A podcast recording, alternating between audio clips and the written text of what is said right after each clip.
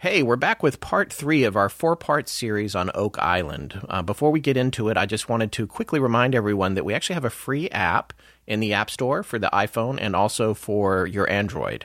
It's the easiest way to keep up with the show, so if you've stumbled across it any other way and you find that way annoying, which is, some people feel that way. Well, they don't like iTunes, or yeah. they don't like another platform, or they think it's hard to find. Because, Scott, that's the biggest question that people always ask me when I tell them I'm doing a podcast. They say, well, how can I get it? And it's like, well, the easiest way is just to download the app to your mobile device. So your phone or your tablet, whatever that might be, it pushes the new episodes automatically. So you already got them right when they get released. It lets you know pretty much as soon as we've checked it. When we publish it, you'll get a notification yeah, if you within, have that within like a on. minute. Yeah. yeah, within like a minute it says that new one's up. So we encourage you to go and check it out. We also wanted to thank everybody who's responded to the survey so far. If you haven't heard us mention that, we have a very short survey that you can take from our homepage at astonishing legends dot com that's helping us attract sponsors.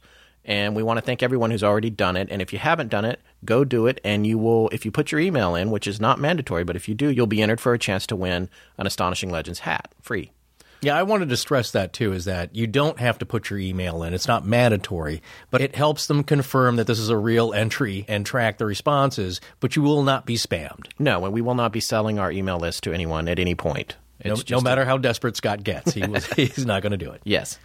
And we're pleased to report that we've actually attracted some sponsors and we're lining up some sponsorships going forward. So we're really excited about that. We want to thank everybody for helping us get this far. So getting back to the task at hand, part three of our show is going to complete the two hundred twenty year history of the Money Pit. Yes, from seventeen ninety-five to the present day. That's right. And the reason we've turned this story into a four-part series is because we think that that's what it takes to adequately cover not only the history, but all of the great theories that are going to be coming up. And I don't know about you, Scott, but personally, I think that this is an important story. And if they ever do find out what's down there, I believe it could change the course of human history.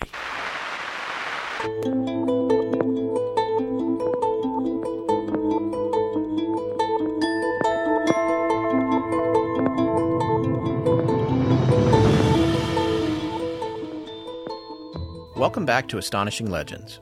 I'm Scott Philbrook, and this is Forrest Burgess. This project, when we get through with it, may or may not make us rich, but at least we will have solved one of the world's greatest mysteries, David Tobias. Join us tonight as we take a look at the last forty years on Oak Island, Nova Scotia.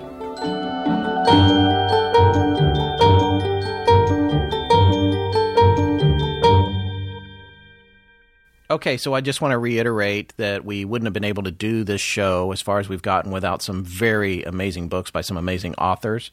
Uh, the one that I would like to credit personally is Darcy O'Connor. His book is called The Secret Treasure of Oak Island, The Amazing True Story of a Centuries-Old Treasure Hunt. That one's been published several times. The last update was, I think, two thousand four.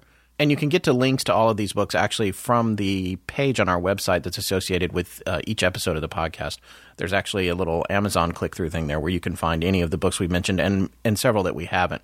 Forrest, what's been uh, one of the more prominent books for you? That's you have one there that you read years and years ago, right? Well, this is the one that got me back into the story. The, really the first book that I ever uh, read about the entire history and story of the Money Pit.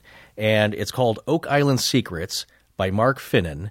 And so, I yeah, of course, for the show, I just recently reread it, and it, it really stands up. It really takes all the dates and facts and weaves more of a story. So it's very enjoyable reading. So I highly recommend it. Yes, and, and the book I mentioned is, is good reading as well. And one of the other ones we mentioned in the, the last episode as well as these two, which which is a more of a pamphlet, as Forrest likes to say. it's a, it's a, a booklet. Let's it, say a booklet. It was self-published. It's called The Oak Island Enigma by Thomas P. Leary. And uh, it's got some interesting information in it, although some of the facts probably haven't stood up to the test of history. Well, you know what? You really have to look at several sources of material because they'll all differ a little depending on who was there at the time and who's reporting and how well it's reported and facts that have come to light after that. So to get a clearer picture, if you're really into the story, I suggest getting a few different sources of material. Yeah, get some perspectives and draw your own conclusions. That's what we do. That's yeah. uh, that's the definition of cursory research. Well, I'm very good at faking it. So you, you're doing a lot of work. I'm just kind of like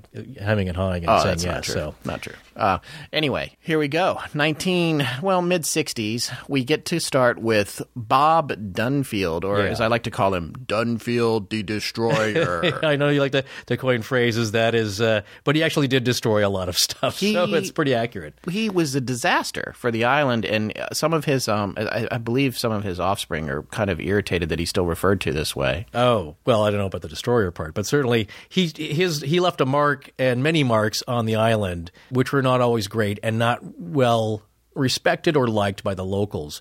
But he comes in immediately after uh, the tragedy with the Restalls. Of August. Yeah, with the, with the Restall, Robert, the father, and uh, Bobby, the son, and two other gentlemen, and so, you know, again... Who died. If yeah. you remember from uh, part two, and if you didn't hear part two, I would go back and check it out, and also part one, obviously. But, uh, yeah, the Restalls died on the island.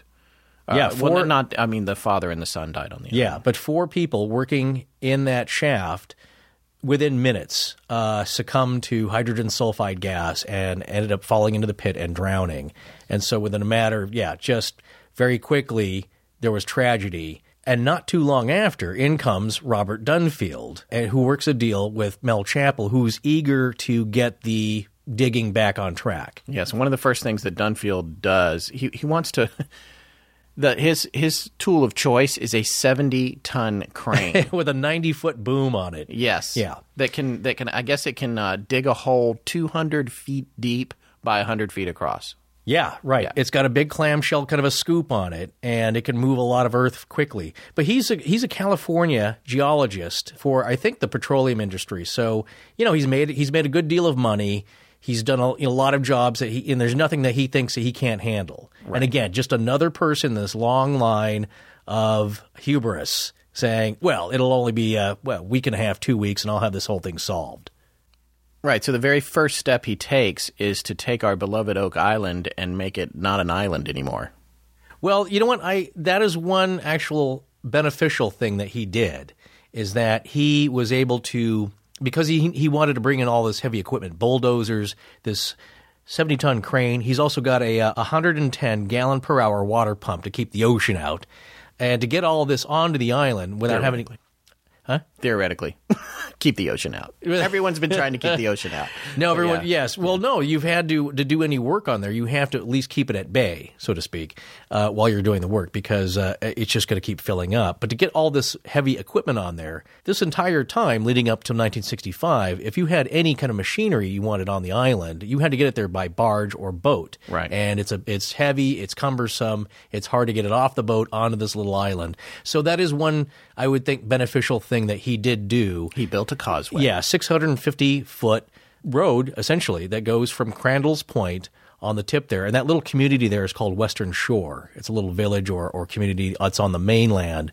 And then from Crandall's Point, the causeway goes to the southwestern tip of the island. Yes. And it does prove to be useful for getting stuff on, including electricity, on and off of the island. Yes. However, it also will become a sore spot in the future. oh, there's we'll a little battle, that. yes, yeah. which is kind of funny and not funny. So. Yes. Yeah, so, uh, but he gets on there, and he just it. This is extreme excavation with pretty much no regard for pre-existing landmarks, symbols. Uh, there's a couple of things that he did. For instance, the stone triangle that we mentioned in the earlier episodes, he pretty much destroyed that. One of the two drilled rocks, which had been there forever, was lost. The the only thing that was good was that everything had been marked and at, was previously noted. There was historical records that indicated where yeah, things were, right. but I, he was just tearing up the island. Well, this is that's his approach. He's a petroleum geologist. And so his method is like, well, just dig the crap out of it. Forget all of the subtle clues and the directions. That's one way to get at it, just tear it apart. So he ends up, I think, two bulldozers clear out ten to twelve feet of earth around the top of the pit. It exposes the old cribbing and shafts. But one thing he couldn't outdo was water and nature, because right. they dig this giant pit. He still has trouble keeping the water out, and the erosion from the from a heavy rainfall causes partial collapses on the pit. So, you know, so he's getting frustrated. He still can't keep out the water also from the South Shore. And that's where I think you mentioned that he decides, well, guess what? I'm one, I'm going to dump a bunch of clay and dirt onto the Smith's Cove finger drains. He just he just tears those out. So yes. there's no uh, there's no evidence of those anymore. And then I think he digs a he digs a trench on the South Shore trying to block that entrance. And that thing's like fifty feet long by twenty feet wide. Right. And thus he destroys the stone triangle, which we called a sextant, which uh, some folks, when they saw it, looked like it it was an old ship's navigational device. Yes. Others have said, oh, it's yeah. a sailboat, but I think oh. it's more than likely a well, sextant. Well, no, it has the, yeah, it has the round bottom Sailboats on didn't that. really look like that. No, it looks like a kid's drawing of a sailboat. Yeah. And and really, this had the, the main line through it. Look, these are all clues that could be useful. Which he's tearing out. Yeah, he just, you know, didn't think much of it. Like, hey, you don't need clues if you're just going to rip, again, rip down through the uh, the chessboard, as we've uh, yes. as we said before. Well, and the the other thing is he also has repeated mechanical problems, lots of issues, which lots of Oak Island gremlins are having wreaking havoc with his machinery. Equipment's not starting, lines are being cut. There's speculation that it was local fishermen. Uh, people who were irritated at the fact that the channel was now blocked yeah. and they had to go around the island, which, you know, it's not a big island, so oh, it's that's not a right. huge imposition, but that was an issue for, yeah. for the trade in the area. And a lot of people who were upset about what he was doing to the island, because, I mean, it's basically... It's he's, disrespectful. He's a pit miner, yeah, you know. Right. He's just, he's just carving that place up, and, you know, just naturally by itself, there's a lot of archaeological value to what's been left there. Right. However, he did find some stuff. And one of the things he found, I guess, and Forrest, maybe you have the specifics on this. He was drilling down just like the others had before. So, but he's, his drill is going through uh, bedrock, and it's limestone, so they're able to drill through it. And at about one hundred forty feet... Wait, is it limestone or bedrock? Are those the same thing? Yes, it's limestone bedrock. Okay. Sorry, see, that's how much geology I know. Well... I thought bedrock was a lot harder than limestone. Well, that's uh, it, well. It could be bedrock can be uh, uh, made out of anything. It could be granite. It depends on the oh, geologically. Oh, it's a bedrock. Well, and then you think there's loose. It's not real loose, but it's hard. It's soil that's on top of that. Whatever volcano was laying down that lava, that's the baseline of that, and then it's loose topsoil, which in this case is a lot of glacial till because it's so far north. You get a lot of uh, rocks and boulders. So the bedrock is made out of limestone, and the bit of the drill. Goes through. Did, but, this is a revelation for me. Yeah, I have. I'm forty-five years old. All right, I'm gonna just go ahead and cop to that. You don't look a day it over didn't, forty-four. Thank you. It didn't. It didn't occur to me that bedrock wasn't what the rock was made of. It's a description it's the, of where it lies yes, or how it lies. Right. I've learned something. Well, thank I'm, you. That's exciting. No, I'm going to blame the Flintstones, which was your era, for misguiding you. It's not my and, era. Uh, it was well, well into reruns really? for me. Yeah. Yeah. Well, your era, yeah, old man. A little bit before that, yeah. but a lot of uh, misguided geological terms I, I blame on that show. All right. So, no, it's whatever the um, uh, geological rift or volcano is laying down, the molten rock that's coming up. That is the bed of that, and then as glaciers scrub over the land as they're moving very slowly, are creating like small pebbles, boulders, rounded stones. This is what you refer to as glacial till. Yes, exactly. Okay. And, and, and, and that comes up later. The reason I mention that is because some folks think that everything they're finding in there, the timbers and whatnot, is just that, just ground yeah, up. The skeptics. Yes. Uh, underneath that giant sheet of ice, it's all being ground up, and that's what you're finding. When they farm, that's what they're farming in is the uh, is the topsoil. Right. And when you had the Dust Bowl, that's what all dried up and blew away. So anyway, so he, yeah, so he's drilling down, and at one hundred forty feet, the drill bit goes into a cavity. Now, to picture this correctly, he the bit first goes through two feet of wood. So they think there's a two-foot wooden roof. And I don't know if you've ever... At the ever, top of this room. At the top of this cavity, which they believe is forty-five feet high. That's four and a half stories. Yeah. To the top of the ceiling in your house is probably about eight feet, right? Unless you have a, a vaulted yeah. ceiling. So imagine that, four and a half times that. And then it drops... So it drops down forty-five feet and then hits metal of some kind. So we're in probably what's a natural... or possibly carved out by man, But it's it's but either way, it's been reinforced. It's been reinforced, and I don't know if you've ever picked up two feet of wood. That's really heavy. Yeah. For something to be used as a ceiling in this giant cavity. Right. And the way the way they know that is that as the drill bit comes up, as the auger comes up, it's picking up coring samples, so they can see what they've drilled through and they can test it. And then oh, talk about Scott. Talk about the other thing that he found when he was destroying the South Shore Cove. Uh. I'm sorry. I thought you were going to talk. Wait, which is I could, it? No, the uh, the trench that was fifty feet wide by twenty feet. Oh, with the coconut fiber? No, no, no, no. Oh, that could uh, be more wrong. Oh, the other thing was, uh, I don't know if we get back into this. So at the South Shore, where he started just bulldozing the triangle away, yes, he creates a trench that's fifty feet long by twenty feet wide, and it just kind of destroys the cove. But what he did find was an eight-foot square original shaft that's below the triangle. Yes. And, and that was filled in. Yes. Uh, and so this is kind of important because they think this is done by the original builders. Right. However, it does not stop the water from going into the pit. No. And after about a year of this and a bunch of problems, he said he goes back to California on another contract. And he says, I will return to finish the job. And, of course, he never returns. No, there was issues with raising money, which is continuing now. I mean, with it, this story has gone on so long, it's it's probably getting harder and harder to get people to say, oh, yeah, here's one hundred thousand dollars. You're going to yeah. figure it out? And I've got the answer. Yeah, yeah. exactly. So, right. so now we meet Dan Blankenship, who actually was one of the investors in the Dunfield project. And he was not happy with how, how Dunfield was approaching things, you know, and probably also with how his money was being used. And he dis- this is when Dan, who had been inspired by the Reader's Digest article, yeah, the, inspired the so one. many people, right? right? How many? Who else was? Well, the other, uh, as you'll as you'll find out later, Rick Lagina. I think he was eleven years old. Yeah, and when he saw that article. And of course, Dan's much older. Uh, Lagina and, is the current searcher. Yeah, he and his, brother, and his brother, Rick yeah. and Marty. And uh, Dan, though, he was a successful building contractor down in Florida. So he had a little bit of money and he understood construction. So he was actually the, the field manager, I think, for, for a while there. For Dunfield, right? Yeah. He worked on that and then just kind of stuck around. Yeah. So this is when we had the three Ds, what I call the three, because we had Dan Blankenship, who also had a guy who worked for him named Dan Hinsky. Yes. And then there was an investor whose name was David Tobias. Now, and, and then his son is also named Dave. Yes. Dave yeah, there's a lot of D'ing going. I guess yeah. it's the four Ds. But wait, one of the things that's interesting about Hinsky, and we'll come to him later, is uh, he lived there on the island for some time. He was a caretaker. And he sort of had a little bit of a breakdown that he said had to do with evil spirits coming out of the pit and that sort of thing. Anyway, we'll come to that later. That's, a, it's, yeah. that's an interesting story. But Tobias has a lot of money. He's a millionaire. And he's kind of the new guy that's going to bring something to the game here, and Blankenship is going to be involved. So they form a company, and they start working.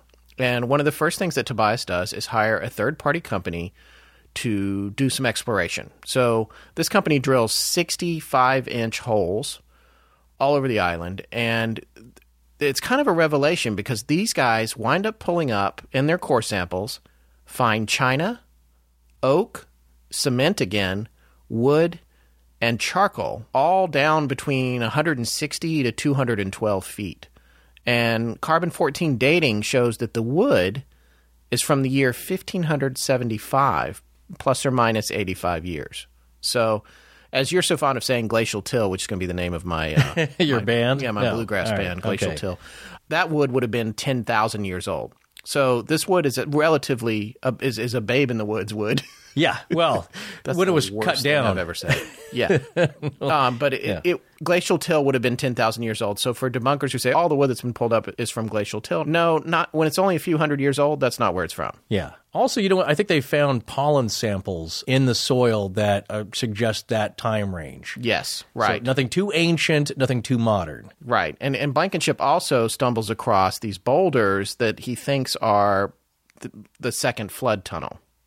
Because the boulders are what we know have been used to, as we discussed in the prior episode, to keep the flood tunnels from collapsing on themselves, almost like a natural filter and sort of a reinforcement on, for the tunnels, for the water to... Yeah, the water us. can go around these rounded uh, boulders much more easily than, say, you know, solid dirt. They're doing a lot of work, actually, for just a handful of guys.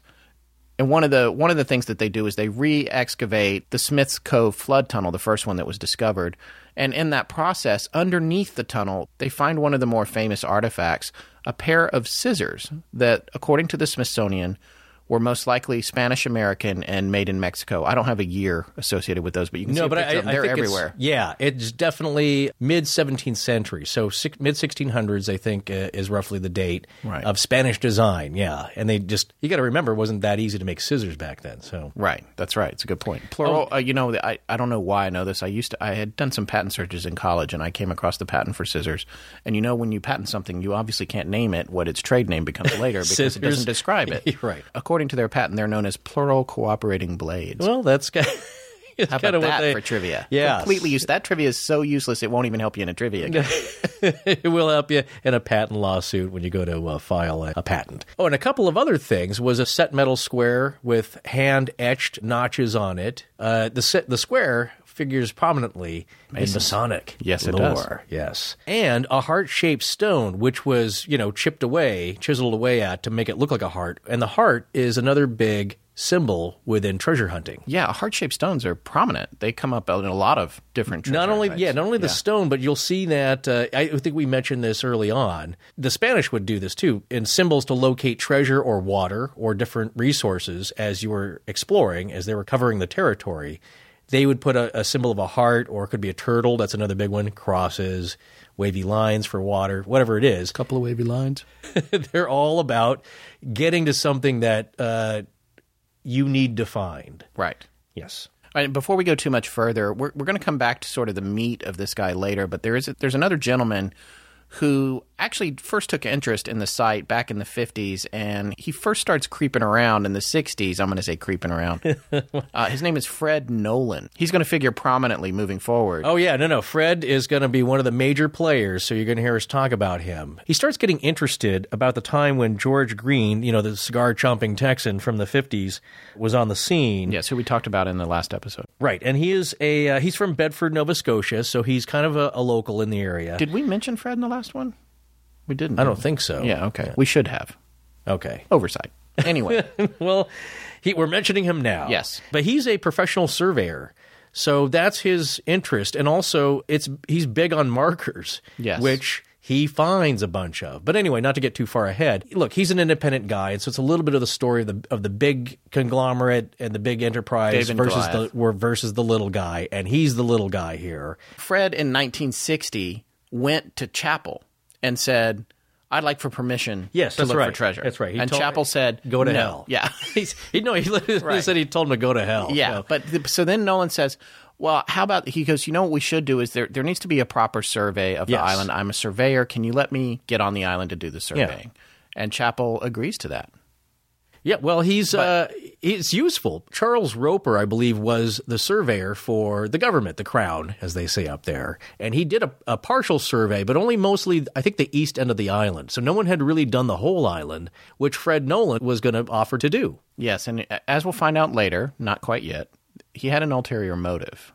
Well, it gets him on the island. He's a very shrewd man. Yes, yeah, he is. But there's I another, will say. There yes. is another ulterior. Anyway, so, but let's get back to the Triton Alliance, which is Blankenship's company.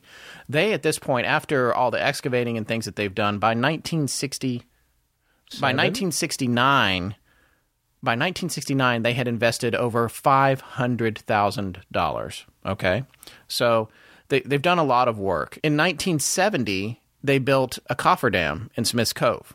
Right. Now, this is Dan Blankenship, who's partnered with Montreal businessman David Tobias, right? That's right. And that, and then they formed the Triton Alliance. Right, okay. right, which we mentioned Tobias earlier, but we didn't mention their company. Yes, yeah, so this is the Triton Alliance, which is an important company. And they built a cofferdam in Smith's Cove in an effort to excavate Smith's Cove and see what they could find. And during that excavation, they found a very complex wooden structure down in the cove, which is the same thing that Hedden had found back in nineteen thirty-six, a part of, but wasn't really sure what it was.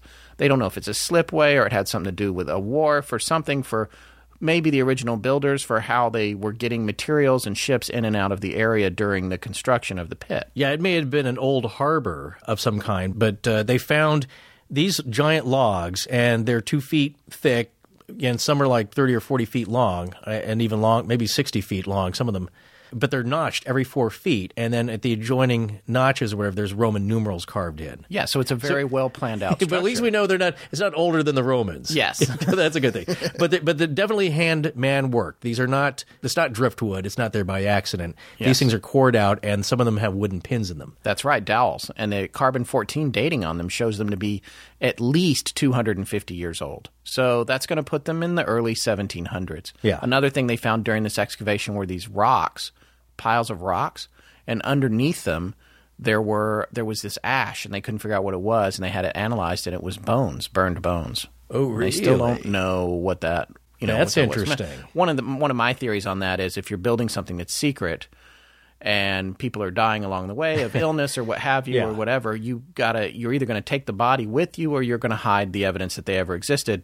There and again, if you want to get even more nefarious, they may have killed everyone that worked on it. They, I mean, that's well, what you – Well, that's uh, – It was the mob. Getting, yeah. That's what you do, right? yeah. How are you I, keep I, it quiet? I don't think it was probably quite that dramatic. But of course – You don't know. Well, I, I was we don't there. Know. We don't I know. Was, I wasn't there. Yeah. But what I would say is, like, if you're cooking, you can burn bones to make ash for different reasons. But yeah, that's true. I guess you. I guess there's reasons to burn bones. I can't think of any in modern times, but I don't back know. then. Uh, no. How, how do you make um, soap with tallow? That's uh, candles. That's maybe boiling. That's boiling bones. Kind of a Fight Club situation. Yeah. yeah. You make, well, yeah. Pretty much how you do that. No, the evidence is that a large group of guys were living on this island for a long period of time. Time to, working to build all this. Which is why, frankly, it's remarkable there aren't more human-related artifacts. There's not a lot of human-related artifacts. I mean, they're finding they're, more on, yeah. in the search for Amelia Earhart on Nicomororo than well, they no, are. I'm sorry, there's no freckle cream on yeah, on, uh, yeah. I'm just saying there's not a Oak lot Island. Of, you can't go and say, oh, yeah, one hundred people clearly camped here. You know. No, well, no, but they have found, as as careful as you can be to, to pick up after yourself, to leave no trace, yeah. they are finding little bits,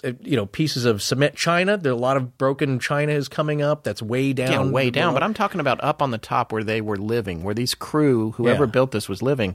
They were remarkably good at not leaving no, no, a lot behind. Yeah, because just just living there, look, you, you drop stuff all the time. Coins fall out of your pocket. You drop your bosun's whistle. Yeah. you know, your carved out of ivory. My scissors. Yeah, I was going to say the scissors were hard to come by. It's just like they probably missed those yeah. you know, on the way back. But no, little little bits are coming up. So it proves that there's people who have been there working for quite a long time. Yes. Yeah. Um, so now here we are. It's nineteen seventy.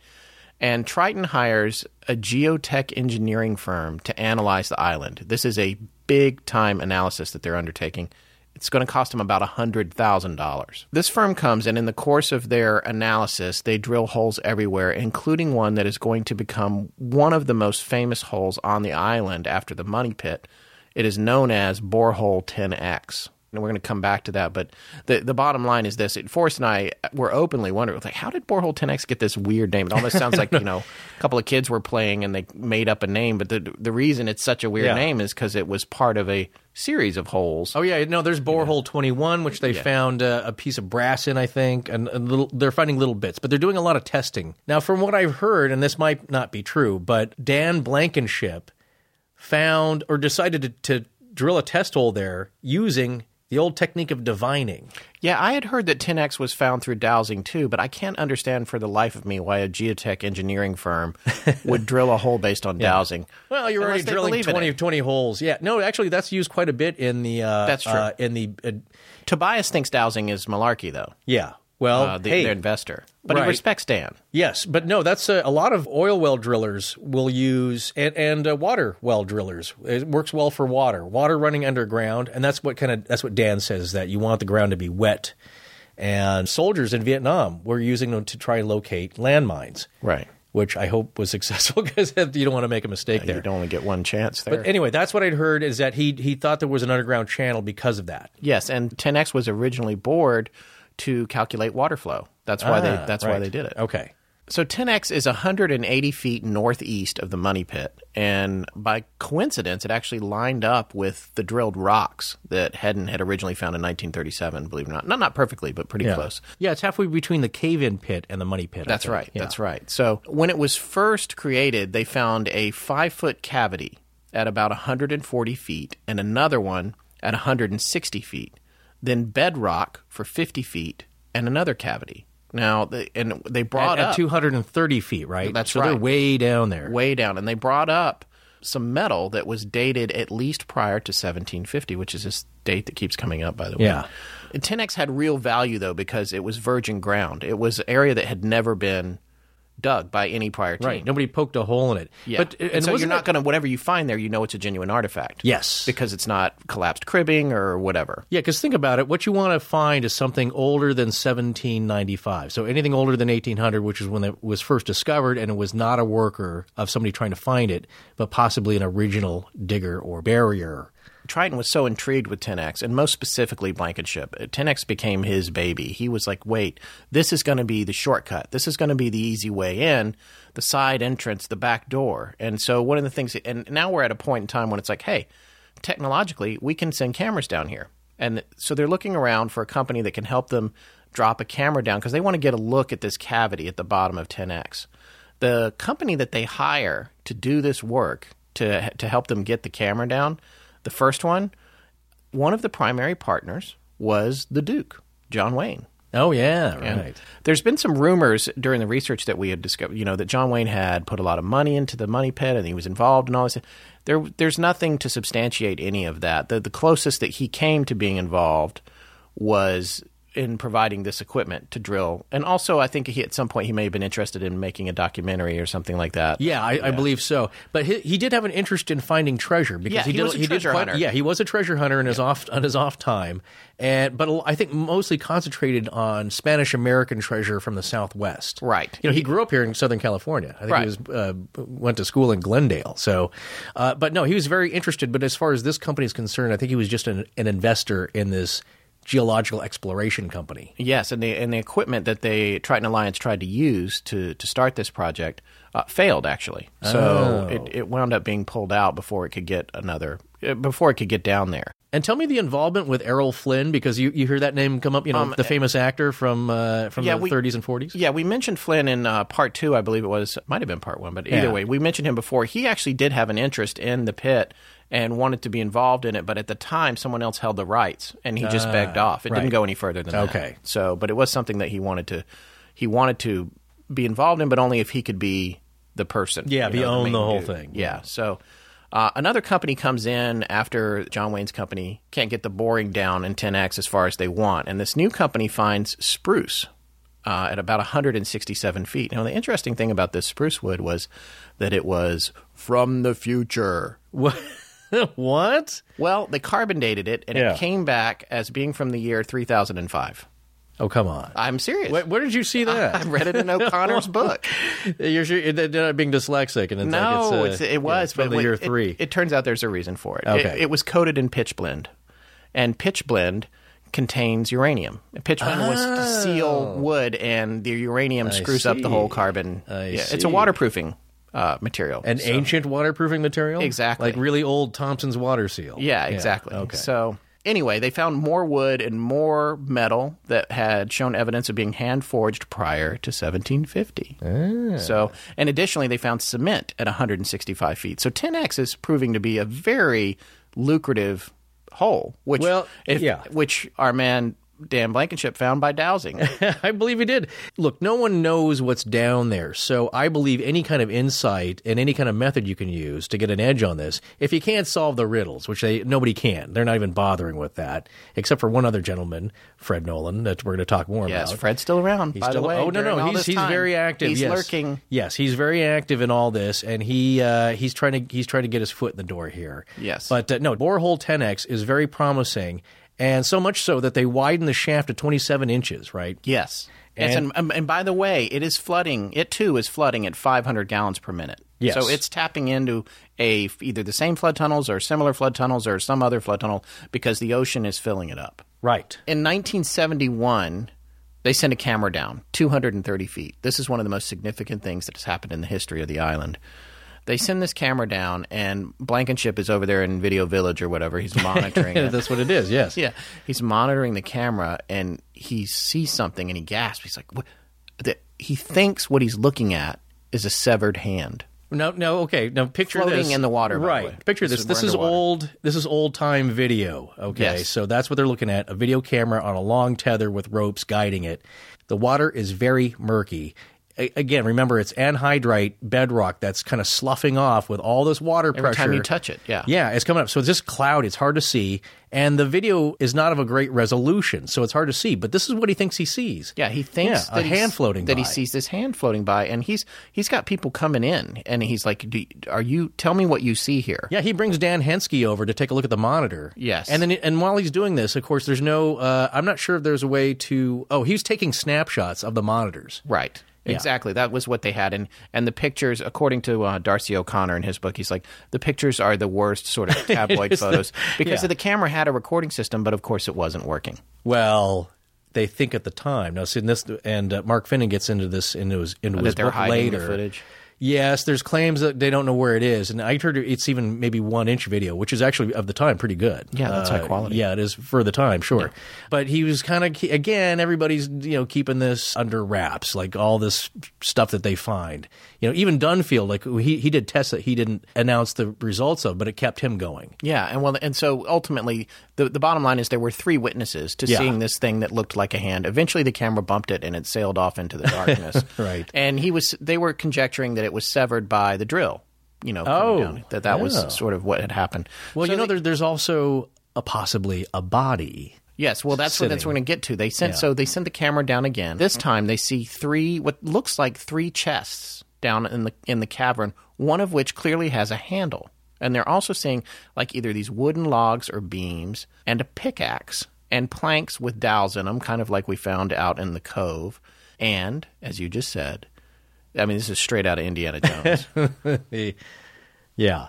A slumped over dead body. Yeah. Right? Now, standing guard. Now, some people speculate, oh, sleeping, you know what? Kind of, it's yeah. a tomb. We we don't know what it is, but they took some of these pictures and they showed them to a pathologist, and he said, you know, this there there could be a body down there, and with the lack of oxygen and the saline water, right. it could be pickled. It could Ooh. look, because they said it had skin and hair and didn't actually look that bad. Wow. So See, no, okay. If you've seen the series, of course, they, they replay all of this, and uh, and it's really hard to make out. And I, since Dan Blankenship later on, years later, brought the, you know, because he's trying to spur interest in it. Suddenly now he's got the video, which has been computer enhanced. It's still not great. Enhanced. It's still Straight not, out of Blade Runner. Yeah, it's still not great looking. Yeah. But you you know what? The, the, clearly, though, it looks like at least two rectangular objects. It does look like there is a uh, – actually, it's kind of clear. The clearest thing I saw was the axe, right, uh, or the pickaxe that's maybe sitting up on – you know, with its handle up. So there's stuff down there, and you got to realize this is the first time anybody has seen anything from down below. Right. So it's very exciting, and, of course, that, that fuels them up. Yeah, so now – after the cameras, they decide to send a diver down. So they, they send this guy down. He gets down there, and there's way too much current for him to even – Yeah, it's way too murky. Yeah, it's yeah. murky, and also the water's flowing like crazy. It's actually kind of a dangerous situation. So at this point, they've concluded there's no question that this that Borehole ten X intersected a flood tunnel because of the, all the current down there. Yeah, and there's also evidence, what they see on the video, possibly two entrances to two other tunnels leading into or out of the little cavern there. That's right, the seven-foot-high cavern. But, yeah, because the distance – they notice when they look in certain directions, the light doesn't reach. They can't even see the ends yeah. of where of where it's going in some directions. So – And and the thing is, you mentioned the anhydrite. It makes the water cloudy when you bump into it. If you whatever, it's it just instantly yeah, muddies very, the water. Uh, picture this: it's very chalky. So as the and there's tremendous amount of pressure, tides coming in and out. It's all eroding, and this has been going on for possibly hundreds of years now.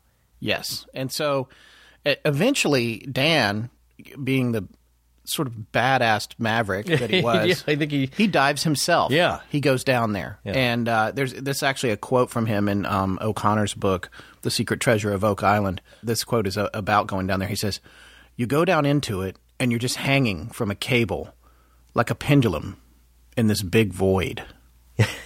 oh, I'm sure it's dark and spooky. Yeah. yeah, and he describes it as too dangerous, you know, it's it's just – and also what's happening is they're realizing that all the pumping is causing erosion, and the bottom of the shaft now is turning into a bottle shape, and, and there's a risk of a cave-in. So – Well, he he nearly lost his life on one such excursion down yeah, there. That's right. In November of seventy-six, he was down there, one hundred forty-five feet down, when he heard something. Yeah, he starts hearing, I think, creaking. Little bits of clay are starting to fall on his head. And luckily for him, he starts to realize that uh, this thing is starting to collapse. So I think there was a telephone line or, you know, a cable going up to his son who was operating the winch. And he said, you know, bring me up, up, up now. And he gets past a certain point and the whole lining of the pipe buckles. And he just barely escapes getting crushed or pinched off and stuck down there below. And what they figured was that all this pumping of water coming in and out, all this hydraulic action had created an artificial fault somewhere along the line there. You got to realize that they were also closing off the, some of the original flooding tunnels. And so this pressure was forcing a lot of uh, tons of rock and dirt and debris and, and uh, small boulders in against this pipe, and it just crumpled in on itself. And you can see the pipe in the in the show. The uh, yeah. uh, his his son shows the pieces of pinched, and it's amazing how it just it just collapsed. It was a lot of pressure. And he ma- he was almost the seventh victim. Yeah, he made yeah. it out by five seconds. Yeah, five seconds later he would have been dead. He yeah. would have been entombed in Oak Island forever. Yeah.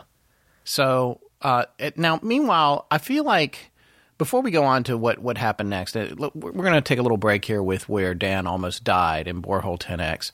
What's going on up on the surface with Fred Nolan during all this time? Frederick Nolan is using a different approach. He, because he can't use all this big drilling equipment and doesn't have access to that.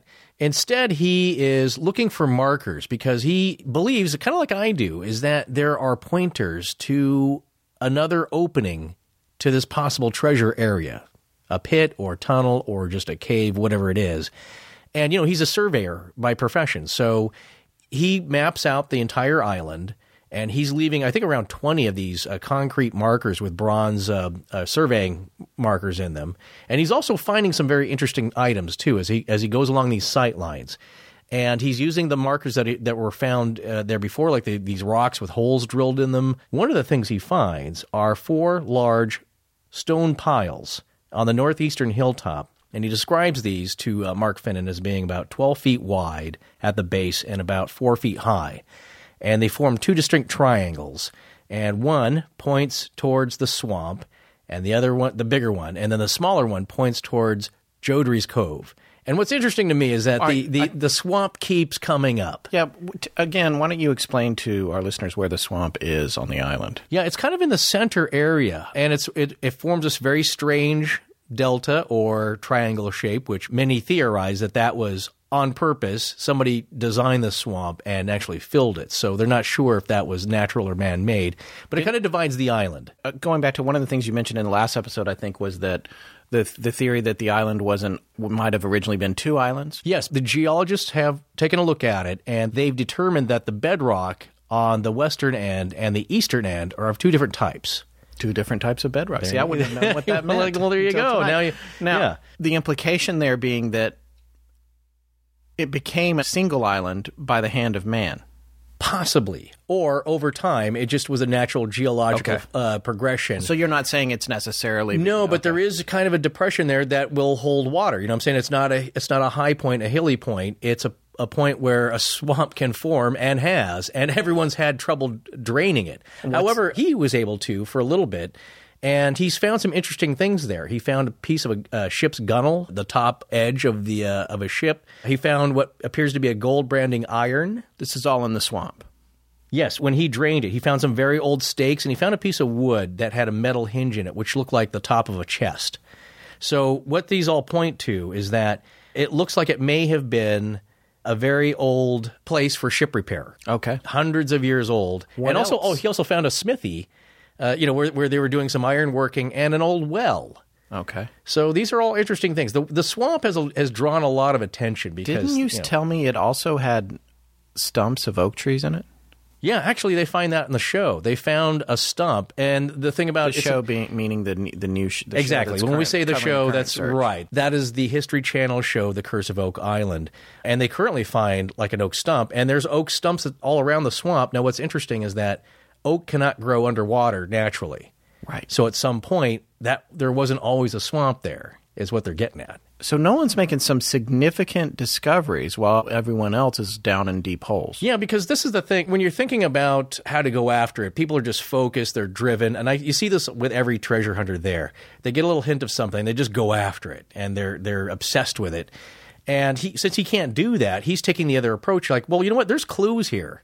He also finds a heart-shaped stone and, uh, and, and other things that really kind of point to somebody has left markers here and taken and gone to the trouble to hopefully, for the person that can figure this out, there's an easier way to it rather than tunneling all the way down there. Well, and as a surveyor, he's got the right kind of mind because he's trying to interpret a message that most likely was left by a surveyor of yeah, one kind well, or another. Yeah, yeah. Speaking of which, that's a good point. He finds uh, an eighteen-inch high rectangular stone that's kind of pointed, and it definitely looked like it was worked over with a chisel. It's got bird marks on it, and uh, that was confirmed, I guess, by Bob Grantham of the Nova Scotia Museum of Natural History.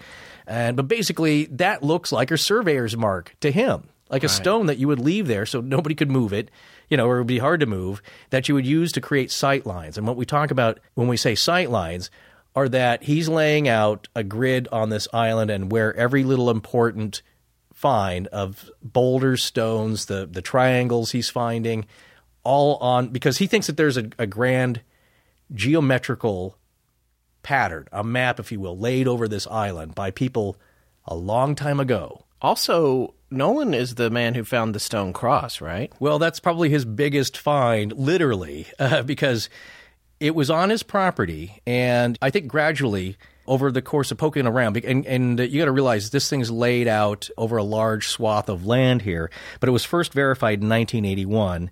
But he didn't reveal it, of course, uh, until much later, again, like everything else. Yeah, he uh, found it way before eighty-one. Uh, I believe, like, yeah. I'm but not, he I'm sat not sure. on it a while. I think so. It first came out as, as a discovery in eighty-one, but people are getting sued left and right here, back and forth. So he didn't really mention it. But what he found is a giant megalithic cross, meaning these are boulders laid out on the ground that form a cross. And each of these boulders is kind of a large, conical-shaped granite boulder, they think weighing around ten tons each. Right. These are huge. Right. And he claims, as well as everyone else, that these boulders are not found anywhere else on the island. So they think somebody put them there. But when you lay it all out, yeah, this thing's massive. I found this little interesting uh, tidbit here. It's often called the Latin cross because it's possibly Roman, or the Golgotha cross because it resembles the one that uh, Jesus was crucified on. And uh, Golgotha. How, how is that different from a regular cross? Well, you know, there's different types. You could have okay. equilateral sides, like a like an X. It looks more like a plus sign. Okay. You know, that's called a Templar cross. Uh, there's a Malta cross. There's different variations. This okay. is pretty much the standard one you see all the time. Okay. Uh, it's got a long stem on the bottom and cross arms. So sometimes people call it the the Golgotha cross, which is where Jesus was crucified. Some call that Calvary. That's kind of the Latin translation of that. But it, the ancient Aramaic word for Golgotha is the hill that looks like the skull, the place of the skull. Kind of that's kind of loosely what it translates as, because the uh, I guess the hill looked like a skull cap. Now, what does Fred Nolan find? He finds the four boulders. Actually, there's there's five. So there's uh, the two arms and the one with the head and the one at the bottom. About a third of the way up from the bottom is another large stone. At the intersecting point of the stem and the arms, there's nothing there, except he digs down and he finds a large boulder under the ground. Right, this one's completely concealed. Yeah, and he digs that up, and it looks like a carved head. Now, yeah. It could have been carved a little bit by man. It's not real detailed. Or it could have been carved by nature. But when you look at it, it looks like a head, like a you know, like yes. a Play-Doh kind of a head. And we on a, it, we have a picture of yeah. it on the website. And on it is what looks like a carved-in, it, it kind of looks like a dagger. Could be a spearhead or a sword that's kind of on the face of this, on the forehead of this of this head. But anyway, I just thought that was an interesting connection, that that is the, uh, it is literally the place of the head. But it was, yeah, he found that by just going to the place where they cross. And to give you a sense of the dimension, the top of the cross to the bottom is eight hundred sixty-seven feet, and each arm is three hundred sixty feet from the center of the cross to the end of the arm. So this thing's large, and it sits about, a, I think, a northeasterly to southwesterly direction on his land. Now, he claims that he and a partner had dug under one of the boulders in the in the bottom of the cross, and they found uh, pieces of an old ship's potbelly stove and uh, fragments like that, and uh, but nothing huge. He hasn't. There's no treasure underneath. But he's using this to to cite other lines. He's using this as a as a marker, like this must be significant. And I don't think this was nature laying these boulders out. I think that they were placed there. And so that's a tremendous effort, too. Yeah, ten tons. It's amazing. Yeah. All right, so now we go back to Blankenship.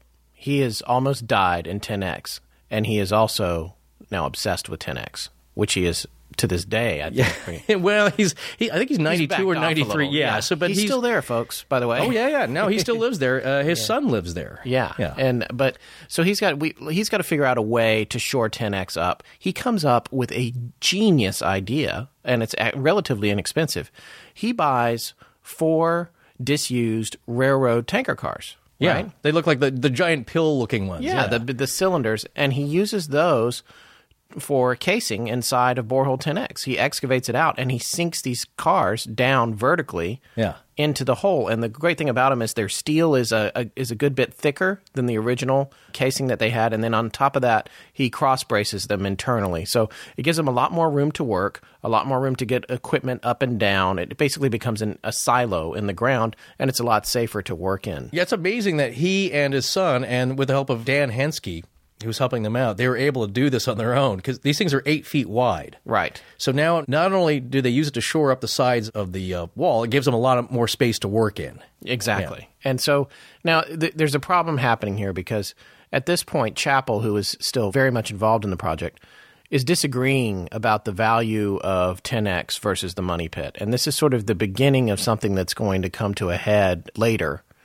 But what's happening is Blankenship is really wanting to focus on ten X because he believes it's the easier way to get to whatever's down there, whereas Chappell and even Tobias feel that they really need to be focusing on the original Money Pit. Now, the thing about Chappell, though, is in nineteen eighty, at ninety-three years old, he passes away. Yeah. So now he's out of the picture. And even though they had disagreeing, you know, differing opinions about the value of the Money Pit, Dan, both Dan Blankenship and David Tobias were disappointed that they couldn't get to the bottom of whatever was going on in Oak Island before Chappell died, because this man, Chappell, devoted his whole life to it.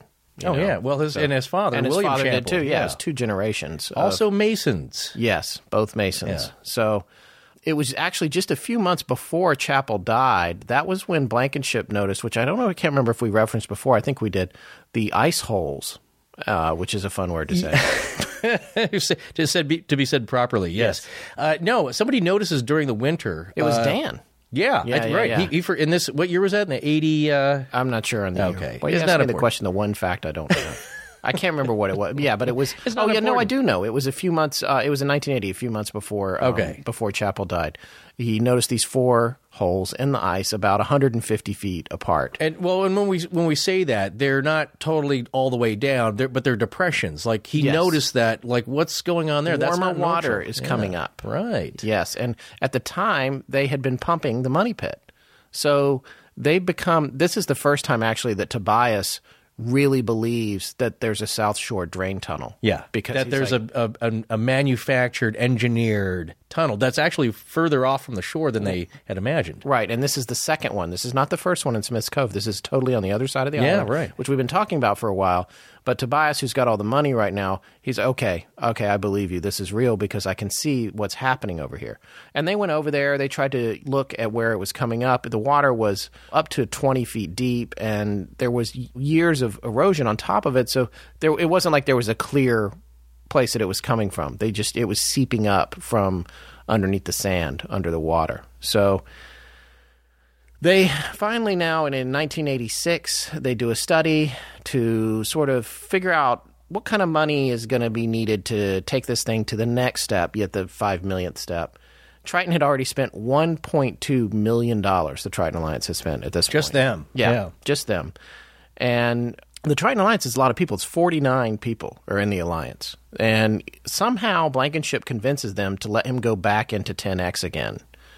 And this is a brutal, brutal gig, but he's doing, I mean, and Blankenship is a tough man, let me tell you. And he's, oh, yeah. He's, well, yeah. he's down there in this pit. It is huge, incredibly loud. It is backbreaking work. That water is freezing, by the way. It's yeah, very the cold. water, if you yeah. get wet, it's like, or if you're down in the under the water, it's it's it's incredibly yeah, cold. There's a couple of shots of him actually, get, he's got that sixties neoprene wetsuit on. Yeah. And Gog, like, yeah, he was pretty fearless, but that's the thing, he's driven. Yeah, exactly. And you know, at one point, uh, O'Connor talks in his book about how when he went to talk to him one day, he came up, his arm was burned really bad, and he was like, what what happened there, Dan? And he said, uh, oh, I, the welder, I burnt myself. Anyway, uh, but, you know, yeah. just, it's, it's crazy. So now Tobias is wanting to just kill the whole ten X project, all right? It's, they've spent three hundred thousand dollars on it. He's like, we need to do something else. So he comes up with an idea for a new project called the Big Dig. And this is not to be confused with the tunnel in Boston. Right, but... But yes. this is a this is a big deal. It's this is something that's going to cost ten to fifteen million dollars to pull off. Yeah. However, this is a, a well thought out plan by engineers. Not that there weren't engineers involved before, but this is like, okay, you know what? Let let's stop for a second, tone down the emotional exuberance, and figure out what's the best way to tackle this. Yes. Right? And, yeah. and and before we move on, I do want to go back and say that in hindsight, Blankenship himself admitted that maybe they misinterpreted what they saw with the camera. Yeah, it's, it's look, it's very murky. There's, these aren't, you know... And there was no sense of scale. That was another thing they right. talked about. There wasn't a sense like, you know... They, they were all pretty sure about the hand, but everything else they were... Really? Yeah. Yeah, but th- there's no pictures of the hand part, I think. But no, the one piece that I've seen that, again, that really, it looks like an axe. Because mm-hmm. uh, you can see the head of it. And it looks like there's something square. Now... We'll get to what they find in present day with modern equipment because it's pretty dramatic. But anyway, so yes. so far, this is it. Yes. One of the interesting things, though, coming back, we're bouncing around a little bit here, but coming back to Fred Nolan, even though he had gotten permission to survey from Chappell, one of the things that he was also doing was surveying the lots, and he knew about real estate and how surveying worked, and specifically, if you've ever sold property or bought property, you know that the, you have to do all this title searching and checking the lot lines and the boundaries or whatever, and this is second nature yeah. to Nolan. And he, on a hunch, takes all of his information after he surveyed the entire island, and he goes down to whatever office deals with uh, transfer of deeds and titles. And right, who's building. The current landowners. You know why? Because he was kind of rebuffed by Mel Chappell. Yeah. He was so enthusiastic, and he was I think he was bugging Mel a little bit because he wanted to get on there and he wanted to get working. Exactly. And finally Mel just got annoyed and said, you know, get the heck out of here. So, right, yeah. right. So he takes this information with the, with the new surveys of the island, and he goes back through all the records when the lots changed hands, all the way back to uh, Anthony Gray's daughter, Sophia Sellers, and all these people, and comes to find out that a good portion of the lot, not a good portion, but significant yeah. lots, in fact, it was uh, lot five and uh, lots so, nine through fourteen. Right, right. Were never properly conveyed due to... clerical errors. Not conveyed to Mel Chappell. That's yeah, right. They he didn't still, have them. They, no, the heirs still own them. The heirs had them. So he so, quietly approached them. Yes, paid yeah. him uh, twenty-five hundred dollars for a quit claim. Yeah, and since since this land is kind of swampy, they're kind of glad to get rid of it. Frankly. Right. So. Yeah, so this begins what I call the Nolan-Tobias War, because it's really yeah. it's coming down to uh, David Tobias and Nolan, and who's got what land and who can do what when, and this thing gets nasty. Oh, well, you know, it got a little nasty even before that, because if you remember, he wanted to use the causeway yes. built by Robert Dunfield. And Dunfield, you know, as we were saying earlier, it's like, you know, get out of here, you pipsqueak. I don't want no interlopers here. Well, he got kind of upset, but Fred Nolan's a crafty guy. Yes. He went and purchased the point... Uh, Crandall's Point, I think, on the yeah. mainland, yeah, where went, the causeway connected. Exactly. He went and purchased land on Crandall's Point... And, and then blocked it. Yes. Yeah, and they couldn't do anything because he legally purchased it. He gave, they hadn't thought about it. He took away their permission to pass onto their own causeway because now the entrance of it was on his land. Yes, right. And this continues. It continues to escalate without getting into too much detail about it. There there was a causeway blocking. There was who has the rights to this. They were in court, in and out of court. Oh, One Dunfield the, put a uh, he put an armed guard at the end of the road there so Fred wouldn't use it. Right, you know. So Fred couldn't use it either. Yeah. So now there's like no point in it. No, then there. They built around it. It, it's yeah. just all this craziness that goes, you know, and he's like he's like the cranky old guy, but in some respects, I, I see what his point was, is that he's getting muscled out. And, yeah. and you know, well, and doesn't it, need to be. One of their bread and butter, for Triton Alliance, one of their bread and butter operations was the Oak Island tourism business. Right. And they had a museum on the island, and the people would come and tour and all this. So Nolan goes over there to Crandall's Point and builds another museum. Yeah. of his own. A, well, Where, and you know what? Yeah. He's got good stuff to show because he's been surveying and finding yeah, these right. markers. He's got these artifacts. Yeah, he found his own heart-shaped stone. Exactly. You know, so he's from poking around there, he's found all these really kind of cool artifacts on his own. That's as, right. You know, as much as anyone else. And after, at some point, he gets, I can't remember if he gets ordered or whatever, to take the barricade down to the causeway. Oh, you know so, what it is? No, the, the government was going to widen the road because there was so much tourism activity. Right. And he got upset with that because it's kind of going through his little purchased land. So he extended the museum yes, to cover that. Added yeah. on to his museum. yeah. to cross the road, so it wouldn't even matter whether it was barricaded or what was happening. Eventually, he lost that battle. They made him tear down that right. little piece that stuck out yeah. of the museum. So it's it's really kind of comical. At one point, Blankenship was on the outs with him as well. It became a, a full-blown war, and these are men that used to respect each other. Right. Uh, they didn't necessarily want to work together.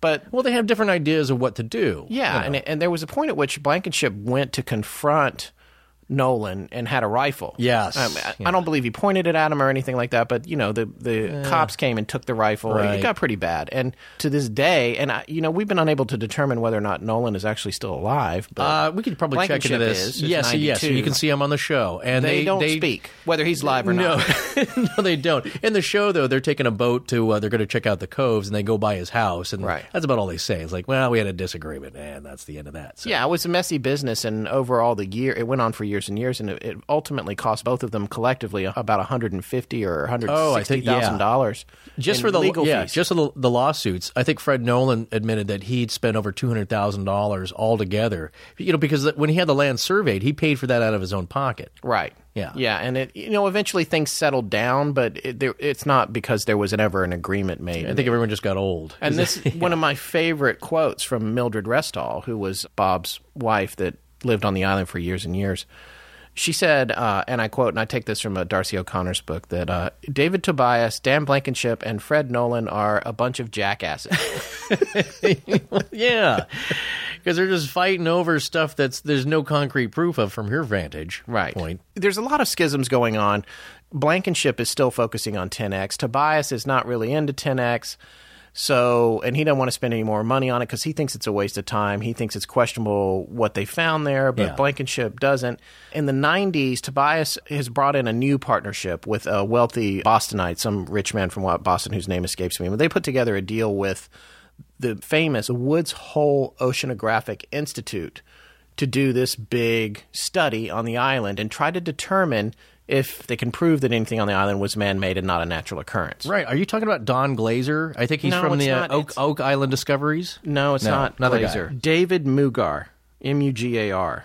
But anyway, that's the Boston guy. They spend eighty thousand dollars with Woods Hole, and the whole study was inconclusive in proving the existence of anything man-made on the island. However, Woods Hole still felt that it was that it was a genuine unsolved mystery, and they wanted to do more, so they put together a bid to go further and really try to figure it out. And that bid was seven hundred thousand dollars. Yeah. At which point, Mister Mugar was like, okay, I've, I've had enough. I've, you know, I've already dropped eighty thousand dollars on this. Right. It was inconclusive. And so that, that study never happened. Now, Blankenship is apparently feeling like this is all a waste of time anyway. We've got ten X. That's where we should be focusing our energy. In nineteen ninety-two, two scientists in a research vessel confirmed the presence of an apparently man-made tunnel under the water where the ice holes had been seen in the South Cove by Blankenship in nineteen eighty. And that was confirmed. They saw this anomaly that they clearly identified as being man-made. It's just getting to the point where it's like, okay, we've seen all this. We can't get anywhere. We can't, you know, what's going to happen? And it, also in ninety-six, Blankenship set up his own company to explore other islands. Oh, yeah. Yeah. So, no, he's bought, we, he's bought up a ton of uh, treasure trove licenses. All over. Yeah. And we like, still we like don't know what's happening with that. There's no books on that. Uh, no. And the thing is, like, in really, like, yeah, he, be, him being in his early nineties, and, and, you know, his son is still around, but he's not in any shape to search those out. But there's definitely been interest in the little islands around there. In fact, yeah. I, I was looking on Google Earth. And I think it's called Frog Island, and it's it's yeah, between. Frog Island keeps coming up. It's does it because yeah, this is I've read what's about really kind of cool and weird about it. If you look on the on Google Earth, it looks like it's ringed by trees on the outer edge of this little tiny dot of an island, and it looks like there's a trail that goes to the center, and it's kind of a grassy field. I just I'm curious. I want to I want to yeah, know what's, what's on there. there. What's there? Yeah. And and really, if I was burying treasure, wouldn't that be like a, a nice little offsite? Like all these. you know, it's like a mad, mad, mad, mad world. All these nutcases are on the main island. Yeah. Meanwhile, it's just right here if anyone had bothered to look. Right. You know. Under the W. Yeah, exactly. Yeah. Well, so O'Connor has said in his book how Tobias frequently points out how all the drill holes around the Money Pit, with the exclusion of, of ten X, are only three square feet of explored area below one hundred seventy feet. And three square feet, that's it. And all those years, all that money, and that's where the bulk of the artifacts have come from, going right. down below one hundred seventy feet. Cement, iron, brass, china, all that stuff. Yeah.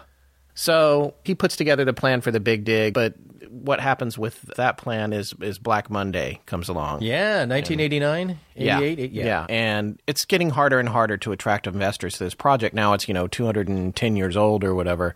And it's funny, this is about the period where I had just started to take an interest in it. I was like, oh, you know, in my life, I was like, what is this place? What is this thing? You know, and I'm reading all about it. And back when I left off with it, however many years ago, Blankenship was the man. He was the guy, and everybody thought he was going to be the one that was going to figure it out. Cut to, he's now getting into his nineties. There's not a whole lot more he can do. It's time for yet someone else to get involved. And Dan, not to be morbid, but he's he's got to be wondering if he's going to be number seven. If seven must die, well, it's going to be a real bummer. Spend your whole life there, and it's maybe it's going to get solved right after you. Yeah, he's not really donning a wetsuit and, and diving down in there, but he's around, and so is his son. But now joining them are the latest two participants in the Great Search here, and they're two brothers from Michigan, Rick and Marty Lagina. These are the guys that are now featured on the History Channel show, The Curse of Oak Island. And so that just wrapped up its second season, I think, back here in November. And uh, they're prepared to uh, launch the uh, third season. Rick Lagina is the is the kid at eleven years old who first sees this Reader's Digest article in nineteen sixty-five, originally published in the Rotarian, and we have a link to that, of course. Yes. So that's what gets him all jazzed up. You know, as a young kid, he's reading, ooh, pirate treasure and adventure, and, and what is this thing? And he got his brother, Marty. They, uh, own, they it, own property on the island, right? They own most of the island. And how yeah. did they pull that off? Well, this is the... I was watching the series for research, and on one of the uh, bonus featurettes on the disc, they had interviews with them. And so I wanted to know, like, how do, how do they find out about this? I, I know they've had an interest early on, or at least uh, Rick did. And Marty was saying he was leafing through a brochure about islands for sale. And I don't know. That's what he said. And I don't know where he found this, or that's, that's a common brochure you, you find at the counter of your Frogurt shop. Yeah. But it was islands for sale. And he happened to see, like, oh, Oak Island's for sale. And he goes, he calls up his brother and said, hey, remember that thing, that island you, you were obsessed with? Well, we could buy it now. Yeah, because why now? He's got a lot of money, right? Yeah, he's a very successful engineer, you could say, in the energy business. I believe he's drilled for petroleum and uh, probably natural gas and things like that. That's so perfect. He's from, he's got money and knowledge. Well, a lot of these guys have, though. A lot of them have been engineers and uh, had a little bit of money. Now, he's not, you know, he doesn't have uh, Larry Ellison money or, right. or you right. know, it can't, it's not uh, unlimited pockets, but he's got a little bit to spend. And uh, Rick, I don't think so much. He's a retired postal worker. I don't know in what position or whatever, but he's retired. He's looking for a little adventure. They're great brothers, and that's why you like to see them on the show, and that's why you watch these shows. Well, you know, some people, you know, have complained about that show. Oh, it's too slow. It's boring. I see this on the forums, the treasure hunting forums, and right. that sort of thing. When I actually first started watching it, I was like, eh, I don't know. I stopped watching it myself because yeah. I was yeah. I felt like I knew more about the story. Well, you do now, yeah, yeah. But but now, well, yeah. especially now, now right. though, with all the research that we've done, because what they, you know, only so much is happening. It takes a long time to make progress, and so what they do on that show is they they take time to explore the the lore behind the show, the stories, the yeah. you know, and. That, I think, is the part that other people are bored with. But well, to me, that's yeah. kind of fascinating, especially now that we have all the background that we have, and you, our dear listeners, have as well. Right. I think you would find the show interesting. Its ratings went way up. Its uh, finale and for season oh, two was, was very high. So oh, yeah, yeah. I think, I think, I think more people right. are watching. So. Well, that's the thing. Look, it, you got to realize that it's it's not unlike Dumpster Wars or Chopper Wars or a shop that's doing all that, where you it's a day-to-day thing, and you go to watch the personalities. You're watching the personalities here, but there, it's not like there's a ton of infighting.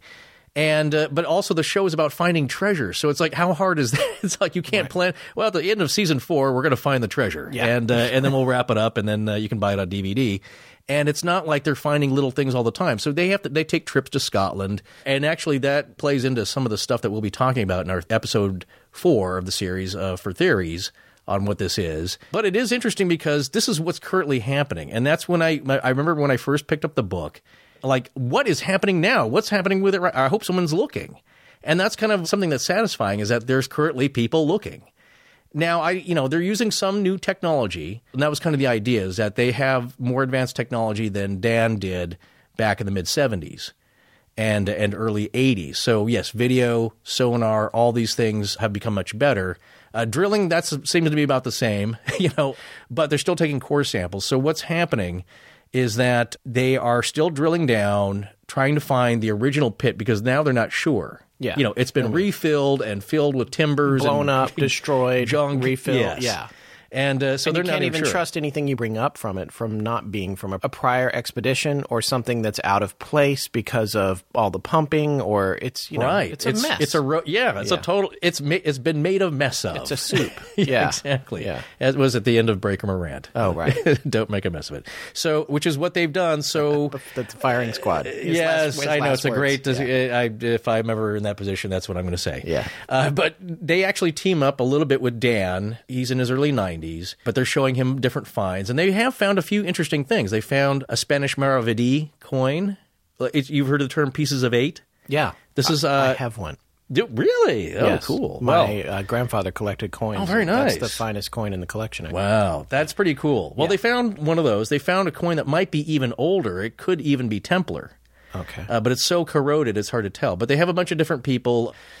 Marty's son, Alex, he's a young guy that's a diver, and they have him going in, and they have other people coming in, like Craig Tester. He was Marty's business partner in the petroleum and energy exploration field, so he's coming in and he's putting his little bit of expertise. And they have, of course, the show's putting together these different people to help them out. So there's a, you know, and a couple of them are Masons, which is kind of funny. Uh, yeah. So there's still Masons involved. Not, yeah. I don't think Rick and Marty are.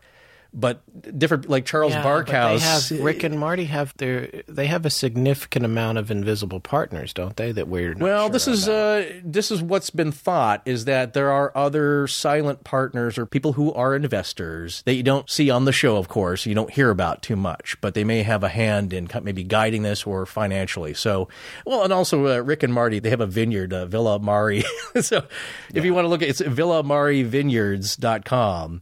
And uh, fine, fine wines from Michigan, where they're from. So th- hopefully they have a, a, you know, if this all goes bust, they have a, you know, a venture to fall back on. Yeah, sure. So anyway, they've been finding interesting little bits, a couple of coins, broken pottery, china, things like that. Nothing that conclusive, but they drilled down to, into core testing, and they did find what looked like cement and wood. So again, they're finding the same things as back previous in the, teams. They're back. Have. This is in the general area of where they think the money pit is. Yes. It was. Yeah. And again, Borehole ten X is still there. And so that's what they're focusing on. Oh, uh, the, so the Laginas are working on ten X right now? Yeah, that's kind of oh. where the show – yeah, and I think when we watched it, we watched oh, yeah, one of the I later saw a few episodes. Of them. I haven't right. seen as many as you have. That's what it is. So they've partnered up with J. Hutton Pulitzer. J. Hutton Pulitzer, I think. Yeah, he, right. He's called the Commander. Yes, and so Commander. He's, he was kind of leading a dive team search of, of folks, and he's he's a treasure hunter himself. So, you know, of course, he's involved. He's kind of very dramatic. But they build a platform, and they send a couple of divers down to look, but you it's know, a again, married couple, right? They've, yes, uh, Frog and Flash, yeah. a couple, a couple from Texas. That uh, that's their nicknames, but they do a lot of recovery diving, and dangerous some, and, diving, uh, very dangerous. Yeah, this is very dangerous. I mean, I know they, they pump it up as being overly dramatic on the show. I'm, I'm sure the network and the producers do that. You know, a lot of lot of zoom ins and flash cuts. Yeah, but if you get trapped and you get pinned down there, you could die. So yeah. it's it's not – there's no joking around. It is actually very dangerous. And actually back in the uh, – I think in the eighties on one of the dives that Dan Blankenship was involved when they had a diver go down, and he came up too fast and developed a very serious case of the bends. Right. And he survived, but just barely, and he'll never dive again. So anyway, there's there's lots of perils down there. You can get trapped. And that borehole down to where it goes into a twenty-seven inch diameter area is filled with, again, junk and debris, pipes, planks. It's blocked up, and those things can snag you. So anyway, it, it was the dive was inconclusive, but one interesting thing, and this is I think the big finale, and not no spoilers because we've actually already mentioned it here on the show. It's basically seeing the things that Dan Blankenship saw on the video, except now it's in three D mapping sonar. And if you want to kind of get an idea of what it looks like, is it, it looks like an M R I. If you ever seen those kind of computer generated images. Except what's happening is that they're sending down this probe down this pipe because, as we just said, the main twenty-seven inch entrance to that is all blocked up. They'd have to clear that out to get anybody down in there. Plus, when you're wearing a tank, an oxygen tank on the back, and it's only twenty-seven inches, you don't have a lot of room to move. So it's very dangerous. So this is at least what they can do now. And it gets right into the cavity, the seven-foot-high cavity. And so what this thing does is it takes a sweep of the entire room, the, t- the entire area, floor, the sides of the wall, and, and the ceiling. And what they saw is it's actually kind of dramatic if you know the story, because it is kind of what Dan described seeing on the video monitors. Back in nineteen seventy-one. Back in nineteen seventy-one, there is, well, one, the main thing, there's there appears to be a large timber, like a square railroad tie, that's kind of coming down from the ceiling. I don't know if it touches, but it looks like a, a definitely like a, a man-made column or something. A definitely a man-made support. Right. And not only that, there does appear to be two rectangular shapes, let's say, on the floor of this cavern. And also two tunnel openings that are kind of rectangular, okay, and uh, four to five, six feet high, something like that. So, yeah. So this is a legit room of it's, mystery it, uh, with two boxes and a shelf with things on the shelf. It's more than what appears to be natural erosion from the ocean. There's That's a, where we're at now, yeah. in this day. And sorry if there's any spoilers, but it really is just what Dan saw kind of on the video, and actually in better resolution. Back in nineteen seventy-one. Exactly. But, you know, Scott, this all comes back to the original question from seventeen ninety-five. What's down there?